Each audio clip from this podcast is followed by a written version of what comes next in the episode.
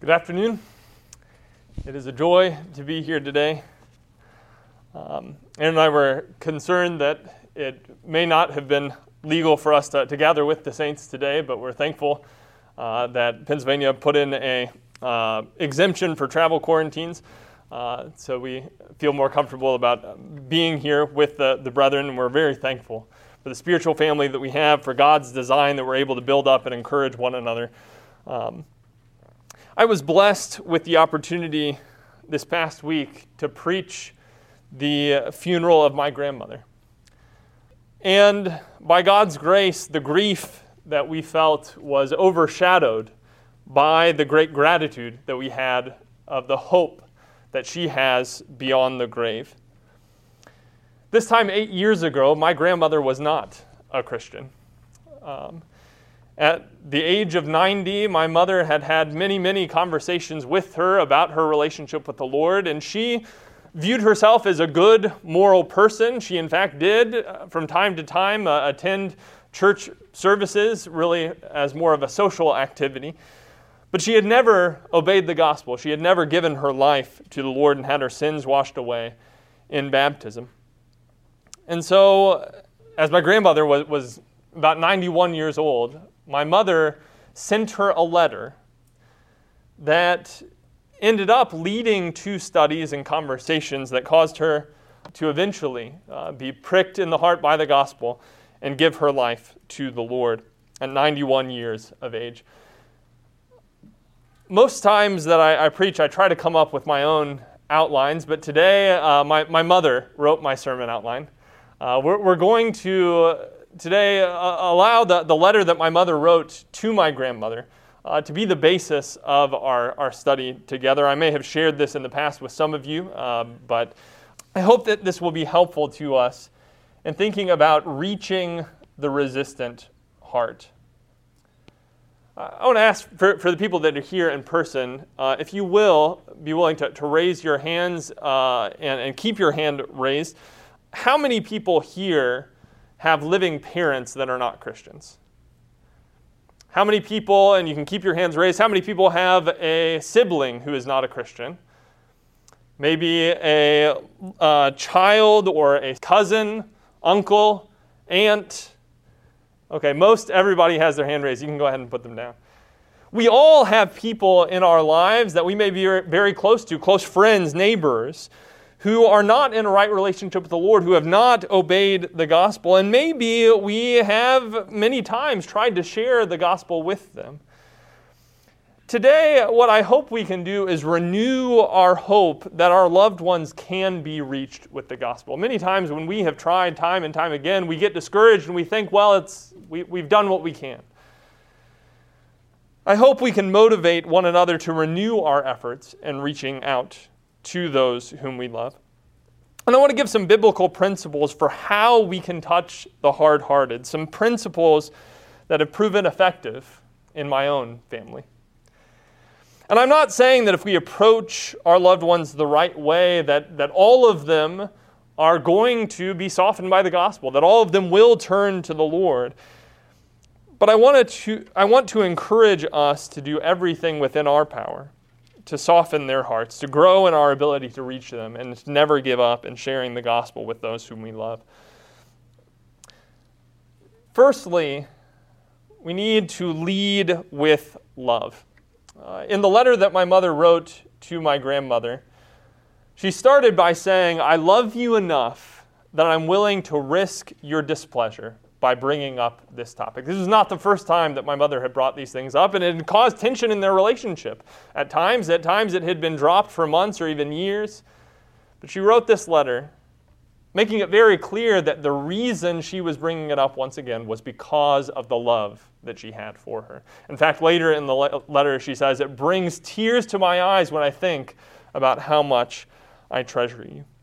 Brethren, love must be our motivation in reaching out to others with the gospel. It must drive us to talk to them, even at risk to causing tension in our relationship. Proverbs chapter 27, verse 5 and 6 tells us better is open rebuke than love that is concealed. Faithful are the wounds of a friend, but deceitful are the kisses of an enemy. The world convinces us that, that love is never going to do anything that might hurt somebody's feelings, that might cause tension. But in fact, love many times requires us to do hard things. It, is it loving to leave a splinter in your child's hands because it might hurt to take it out? Is it loving for a doctor to hide from the patient the fact that he has cancer because the news is going to be devastating? Love hurts sometimes. The surgeon has to create some pretty deep scars at times to save the life of his patient. Love demands that we not turn a blind eye to the spiritual condition of those whom we love. That we don't turn a blind eye to the fact that they are dying in sin and in danger of eternal separation from the Lord. Love will keep us from pretending like nothing's wrong. Love will lead us even to tears on their behalf. It will drive us to do everything in our power to bring them to the Lord. And as we talk to them about the gospel, our love needs to be abundantly evident. It needs to be obvious in the way that we approach them. They should have no doubt that love is the reason that we are bringing this up. In 2 Corinthians chapter 2 and verse 4, as Paul talks about some of his very difficult words that he had written to the brethren at Corinth, he says there in chapter 2, verse 4 For out of much affliction and anguish of heart I wrote to you with many tears, not so that you would be sorrowful, but that you might know the love which I have especially for you. Paul is, is in inward anguish, even bring, brought, being brought to tears, because he loves them. And he says some very difficult things, but he doesn't wish to make them sorrowful. He wishes to make his, his love evident to them. He wishes to build them up, to help them be who God wants them to be. You may have heard it before people don't care how much you know until they know how much you care. It needs to be very evident that we love those whom we are reaching out to. We need not to be ashamed to express a deep and sincere concern for their souls, to wear our hearts on our sleeves as we talk about these things. Because unfortunately, sometimes when we've talked to somebody about the gospel again and again, we, we begin to lead with frustration. We begin to, to lead maybe with a, a pride to prove that we're right and they're wrong we need to make sure that instead of acting out of frustration, that we speak in such a way um, to make our love evident. Proverbs 15 and verse 1 says, A gentle answer turns away wrath, but a harsh word stirs up anger. In Colossians 4 and verse 6, we read, Let your speech always be with grace, as though seasoned with salt, so that you will know how you should respond to each person seasoning our speech with grace, seasoning our speech with love and gentleness and humility and compassion. You know, when you think about seasoning your food with salt, there, there is certainly such a thing as too much salt, right? When it comes to seasoning our speech with grace, as long as we are not compromising the truth, as long as we are still saying what needs to be said, I don't know that there is too, uh, a thing as too much grace. In the way that we approach something, we need to be as gracious, as gentle, as loving, as compassionate as possible. That, that love might soften the heart. That they might realize that we're not saying these things out of some desire to, to wound them, that we're not saying these things uh, to, to show them that they're wrong and we're right. We're saying these things because we genuinely care for the internal well being of their soul. But along with that, we need to make sure that we show them the why before the how.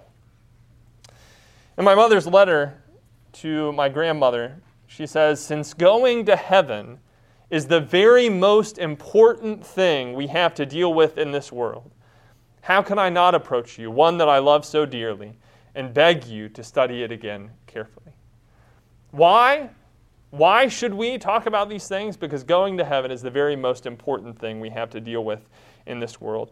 If we expect our loved ones to listen, we have to give them a clear and compelling why. Sometimes we start trying to teach someone the gospel with the assumption that they already see their need for it, or with the assumption that they already understand its importance the way that we do. You may have heard uh, it said before that the most important question that somebody can ask is, What must I do to be saved? But, brethren, I think there's a more foundational question that we need to be asking, and that's, Why do I need to be saved? Because if we don't answer that question, then nobody's going to want to ask the question, What do I need to do to be saved? I need to understand my need for salvation. I need to understand why this is something that I should even be concerned about, why this is something that is worth talking about. And so instead of just focusing on the how in our efforts of evangelism, let's take some time to focus on the why. Remember in Acts chapter 2, as Peter preaches the first gospel sermon, at least uh, after Jesus' death, burial, and resurrection, um, on the day of Pentecost, how much time does Peter spend in that sermon on the how? Well, really, at least in what's recorded there, just one verse. Verse 38, where he talks about their need to repent and be baptized for the remission of sins. But you know, that entire sermon, all the verses leading up to that, was bringing them to a point of asking men and brethren, what shall we do? Here, what Peter had preached up until that point helped them see why there was a need to respond.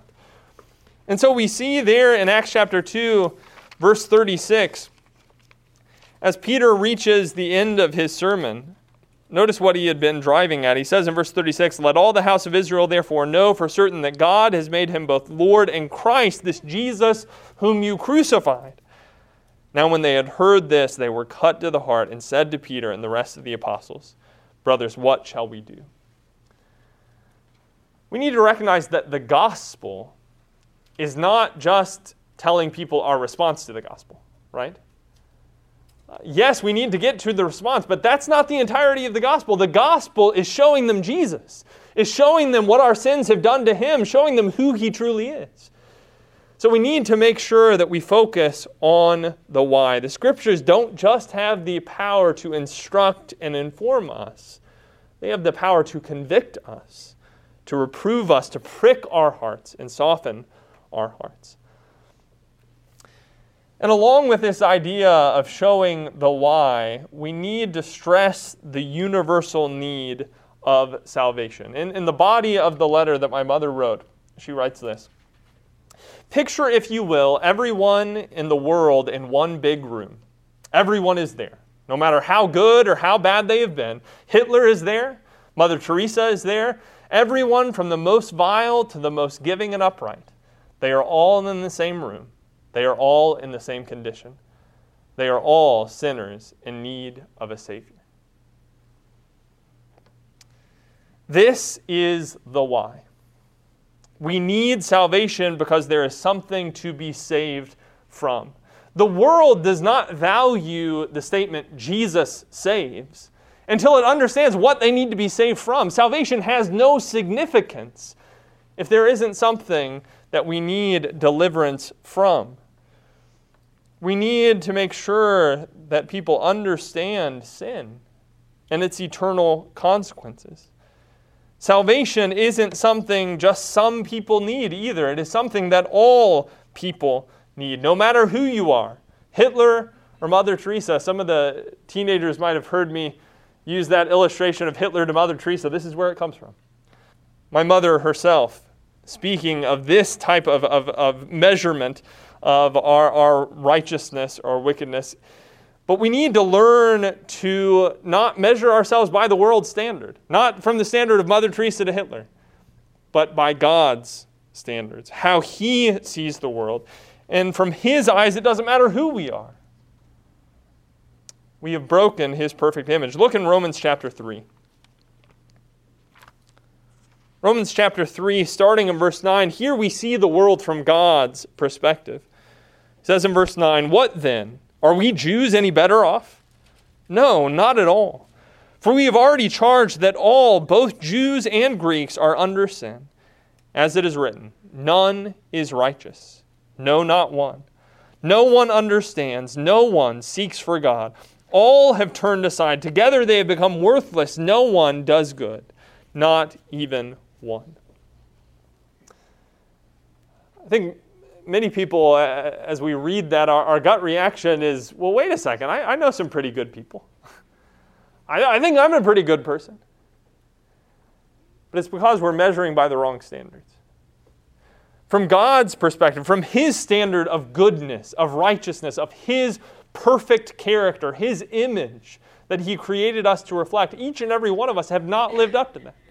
We've taken His perfect image and we've ruined it, we've broken it. And so, in God's eyes, it doesn't matter who you are, you're all in this room, sinners in need of salvation. In Romans 3, verse 23, we read, For all have sinned and fall short of the glory of God. That's the standard. And are justified by his grace as a gift through the redemption that is in Christ Jesus. Think about it this way no matter how neat and hygienic you are, you cannot be clean without the power of soap or some cleaning agent. And if you've gone your entire life without coming in contact with the power of soap, you're probably not going to smell too great. No matter how good and kind you strive to be, you cannot be righteous without the cleansing power of the blood of Jesus. And if you have gone your entire life without coming in contact with the cleansing power of Jesus, you are in a dire condition spiritually. Many times when we look at prospects for evangelism around us, we, we sometimes look for really good moral people. We think, oh, they would make a really good Christian. Brother, that's not how it works. The gospel isn't for good people. The gospel is for people that recognize that they're not good, that they're sinners in need of a Savior. And so, the more good that I think I am, the more that the gospel needs to shake me up and help me realize no, I'm a sinner in need of salvation. We can't interest someone in salvation until they can clearly see what it is they need to be saved from. Brethren, baptism is not something that good people do. Baptism is something that bad people do who want to become good. We need to recognize our need for the gospel and our need for salvation. We need to stress that universal need of our brokenness and help even our good moral, by the world standards, friends and family to recognize the true condition of our souls without Jesus. And from there, we need to emphasize the singular solution. My mother goes on as she talks about this room with everybody in it, from Hitler to Mother Teresa. She says, This room has many doors. She talks about doors to, for the Muslims and the doors of the Hindus and the doors of the Roman Catholics. She says, A lot of different people have chosen lots of different doors. I would imagine most of us think we have chosen the right door, the right way to salvation. But there is only one door, one way to salvation. You know, many people throughout the world recognize the need for salvation. Uh, they recognize human failure uh, and seek out some solution to, to solve that problem. But many feel that there are many different ways to handle that, many different paths to salvation. And we each just have to find what works for us. You have your religion and I have mine. You have your truth and I have mine. And we'll all meet in heaven in the end. Uh, you know, as long as we're trying to be good people, well, well, God will save us. But then that's not the message of the gospel. The gospel is exclusive. My mother goes on to quote some scriptures in her letter. John 14 and verse 6 says, I am the way and the truth and the life. No one comes to the Father but through me. There are not many ways, there are not many truths, there's not many ways to life. There is one way. No one comes to the Father but through Jesus. Acts 4 and verse 12 Peter says, There is salvation in no one else, for there is no other name under heaven that has been given among men by which we must be saved.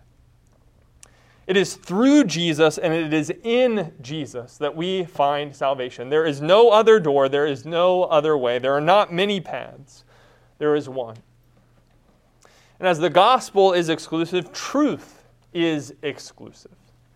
Jesus can't both be the Son of God and be nothing more than just a good moral teacher. It's either one or the other. Baptism cannot both be necessary and unnecessary for salvation. The Pope can't both possess divine authority and just be a human ruler purveying the uh, doctrines of men. And so we need to recognize that uh, if we differ on things that, that apply to our eternal salvation and our relationship with the Lord and what God's will is of our lives, that we can't both be right on that. We need to get serious about seeing what God has said. Matthew 7, verse 13 and 14. If you want to turn over there in the Sermon on the Mount. Matthew 7 and verse 13, Jesus says, Enter by the narrow gate. For the gate is wide and the way is easy that leads to destruction, and those who enter by it are many. For the gate is narrow and the way is hard that leads to life, and those who find it are few. There are not many paths. There's a broad way that leads to destruction. But the way that leads to life, Jesus says, is narrow, and there are few who find it. If that's the case, then we need to get serious about making sure that we are on that path. If there are many paths to God, then discussing spiritual things is really not that important. But if there is only one narrow way, and only few who find it, then discussing spiritual things is of utmost importance. As my mother said, it's the very most important thing we have to deal with in this world. And so, after having recognized the universal need of salvation, the singular solution, we need to challenge honest evaluation. My mother says, You are in the same room with me and everyone else, in need of our sins being forgiven. I believe you have chosen the wrong door. This is where she then says later, How can I not approach you, one that I love so dearly, and beg you to study it again carefully? If there is only one door, and we differ on what we believe that is, then at least one of us has chosen the wrong door. And if you care about me and if I care about you, then that's something that we need to discuss and we need to work through. This is where we get to the how. We've established the why. But how do we experience this salvation? How do we get on that narrow way uh, that Jesus talks about? Later on in the Sermon on the Mount, Matthew 7, verse 21, Jesus says, Not everyone who says to me, Lord, Lord, will enter the kingdom of heaven, but the one who does the will of my Father who is in heaven. On that day, many will say to me, Lord, Lord, did we not prophesy in your name and cast out demons in your name and do many mighty works in your name? And then I will declare to them, I never knew you. Depart from me, you workers of lawlessness. Jesus says that many on the broad way will think that they are on the narrow way. Many of them will think they are saved, uh, will call Jesus Lord, even. But it's of the utmost importance that we make sure uh, that we are, in fact, treating Jesus as Lord, that we are submitting to His will within our lives. How can we know that we're on the narrow way? Well, Jesus says, He who does the will of my Father. And God has made His will very evident to us. He has, in His grace, revealed to us exactly what we need to do uh, in response to Him.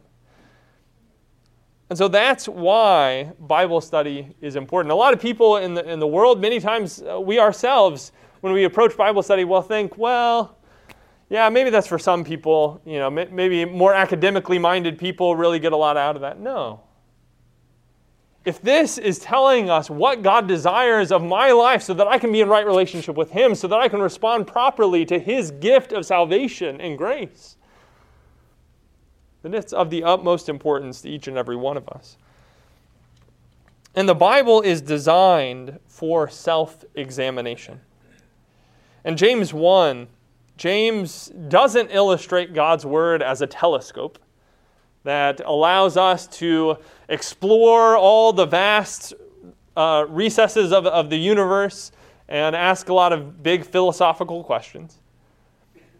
James doesn't illustrate God's word as a microscope or a, a magnifying glass that, that allows us to uh, closely examine the lives of other people and be their judge. James illustrates God's word as a mirror that we look into and challenges us to see where we stand in our relationship with God. And so, as we study with those whom we love, and if we get to a point where we can help them see why it is that we care so deeply about talking to the, them about these things, and if we get to the point of, of bringing them to the scriptures, our goal in that is not to come to them as somebody who is now holding the, the magnifying glass on them. What we're doing is we're taking the mirror and we're saying, Here, this is what I've seen. I, I want you to look at it as well. And we're encouraging them to self examine. It's not that we're the one who's going to be the judge of their hearts. It's not that we're the one who's determining their salvation and their standing with God. We're saying this is the standard, and I want you to look at it. In 2 Corinthians chapter 13 and verse 5, Paul says, Test yourselves to see if you are in the faith. Examine yourselves. Or do you not recognize this about yourselves that Jesus Christ is in you? Unless indeed you fail the test. Paul says this is something that each and every one of us need to do constantly. That we all need to, to test ourselves with God's Word. And we're, if that is our attitude, that's our approach to Scripture, and if that's very evident to them, then I'm first applying this to myself, then I can share that with them in a way that's not going to sound like here I'm the one who's standing in judgment over them, and I'm telling them exactly what they need to hear, and I'm in this position of authority. No, I'm a sinner in need of salvation. I'm in that room just like everybody else is. And yet, by God's grace, He's given me this mirror, and I want to share it with you too. So, when discussing the scriptures, we have to make it personal. We have to make application. We need to force our loved ones to reach conclusions not just about God and religion and church, but about themselves, about their own spiritual condition.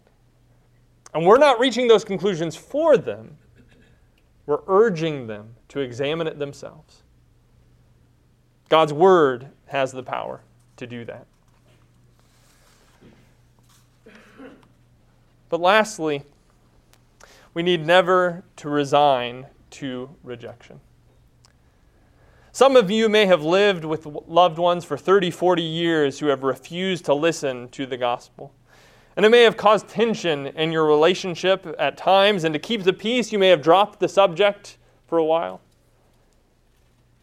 But as long as they still have breath, we must not give up. Because my mother didn't give up, I was able to preach my grandmother's funeral on Wednesday with a rejoicing heart at the hope that she has to spend eternity in the presence of the Lord, the source of all things good. You know, you might think at 90 years old, well, we, we've done all that we can do. But God, in His grace and in the power of the gospel, used my mother to reach her heart. And she surrendered her life to the Lord in baptism at 91. I want to ask you, if you're willing, to, to close your eyes and imagine something with me. I want you to picture that your loved one, whether it be your, your parent or your child, your spouse, your sibling, uh, is on a riverboat and you're on the shoreline. And on this riverboat, they're having a great time. There's a lot of things to amuse them and entertain them. But from the shore, you notice that the current is starting to pick up. And to your horror, you realize that you are he- they are heading for a steep waterfall. You yell at the top of your lungs to get their attention and draw them to the shore before it's too late. But they're having too much of a good time to be distracted by your screams. You start running along the riverbank, waving your hands. They glance over and they see you, but they just think you're making a big deal about nothing and go back to what they're doing. You throw out a life preserver for them and beg them to jump so you can pull them to shore. But they don't want to leave the party and get their clothes all wet. What would you do?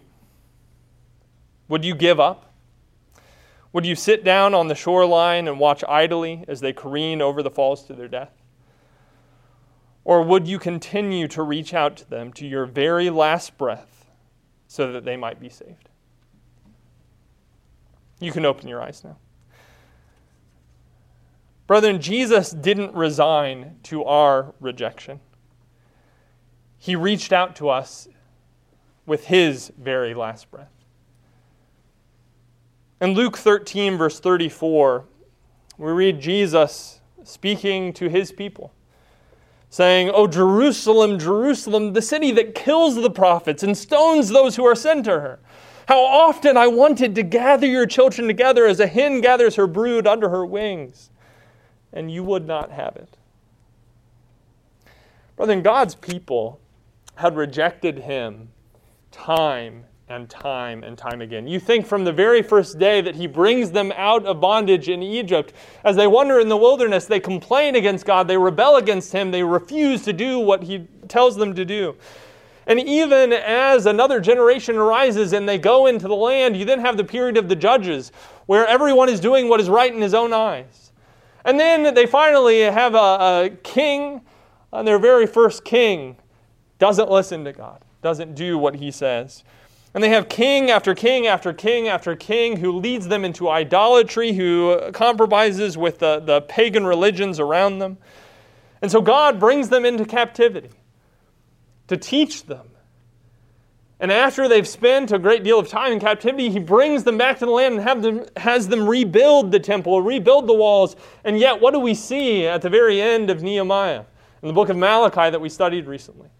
Even then, God's people continue not to follow his ways. And so, by the time that Jesus comes on the scene, you have the Pharisees and the Sadducees who have corrupted greatly what God desired of them. And yet, in Luke 19 and verse 10, we read, The Son of Man has come to seek and save that which is lost. And even to Jesus' very dying breath, in Luke 23, verse 34, as he's hanging upon the cross, he prays, Father, forgive them for they do not know what they are doing. To his very dying breath, Jesus reached out that these rebellious sinners might be saved. Brethren, we need to resolve in our life and with our loved ones not to give up until God has given up. God continues to reach out, even today, to rebellious mankind. The passage that Christopher read for us in 2 Peter talks about those who don't believe that Jesus is going to come again.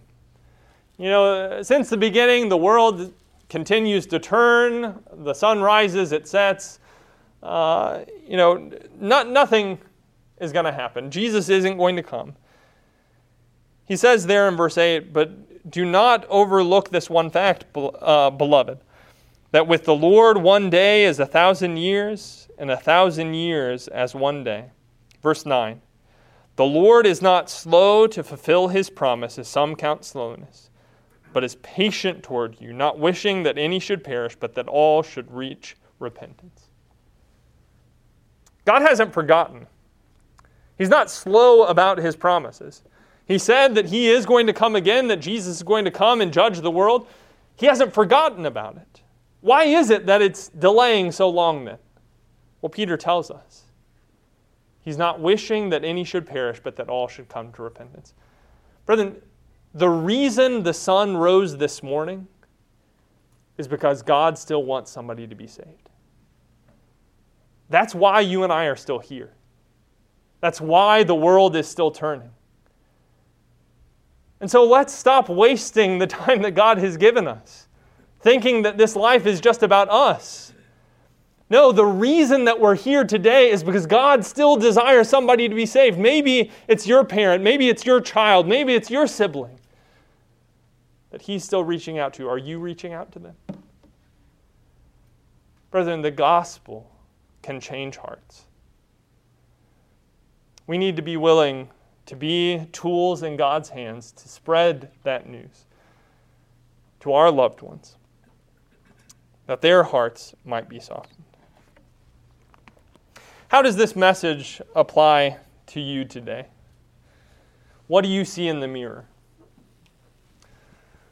Will you act upon it? Or will you leave this building and forget all about it? I hope that today you've been motivated and equipped to reach out to your loved ones once again with the gospel. But maybe you recognize that in the illustration we gave, you're not on the shoreline. You're on that riverboat heading towards the falls. Brethren, today Jesus is calling out to you, and we are calling out to you with the gospel to be saved. Life is not about the journey, it is about the destination. As we stood by my grandmother's grave on Wednesday, it became very evident that the, the hope that life is about the journey is very empty hope. Because that journey is going to come to an end. We need to look forward beyond this fleeting existence to where our souls are going to spend eternity. And if you recognize that you have not responded to the gospel, Jesus died. He continued to reach out to you to his very last breath that you would not have to be separated from him for all eternity, but that you could spend eternity dwelling in the presence of God, the source of all things good. Do you have that hope today? If you don't, won't you change? Won't you be pricked by the gospel? Won't you surrender your life to Jesus? If there's anything that we can do to help you in your relationship with the Lord, if you need to make some sin known, uh, if you need to commit your life to the Lord for the first time, we want to offer you that opportunity. Uh, and if there's any way that we can help you in reaching out to your loved ones, uh, we're here to equip one another in that. We're here to help one another in that. Let's all think more seriously about that uh, and let's help one another in that endeavor. If there's any way we can help you today, if you'd like to make it known, we ask that you'll come forward as we stand and sing.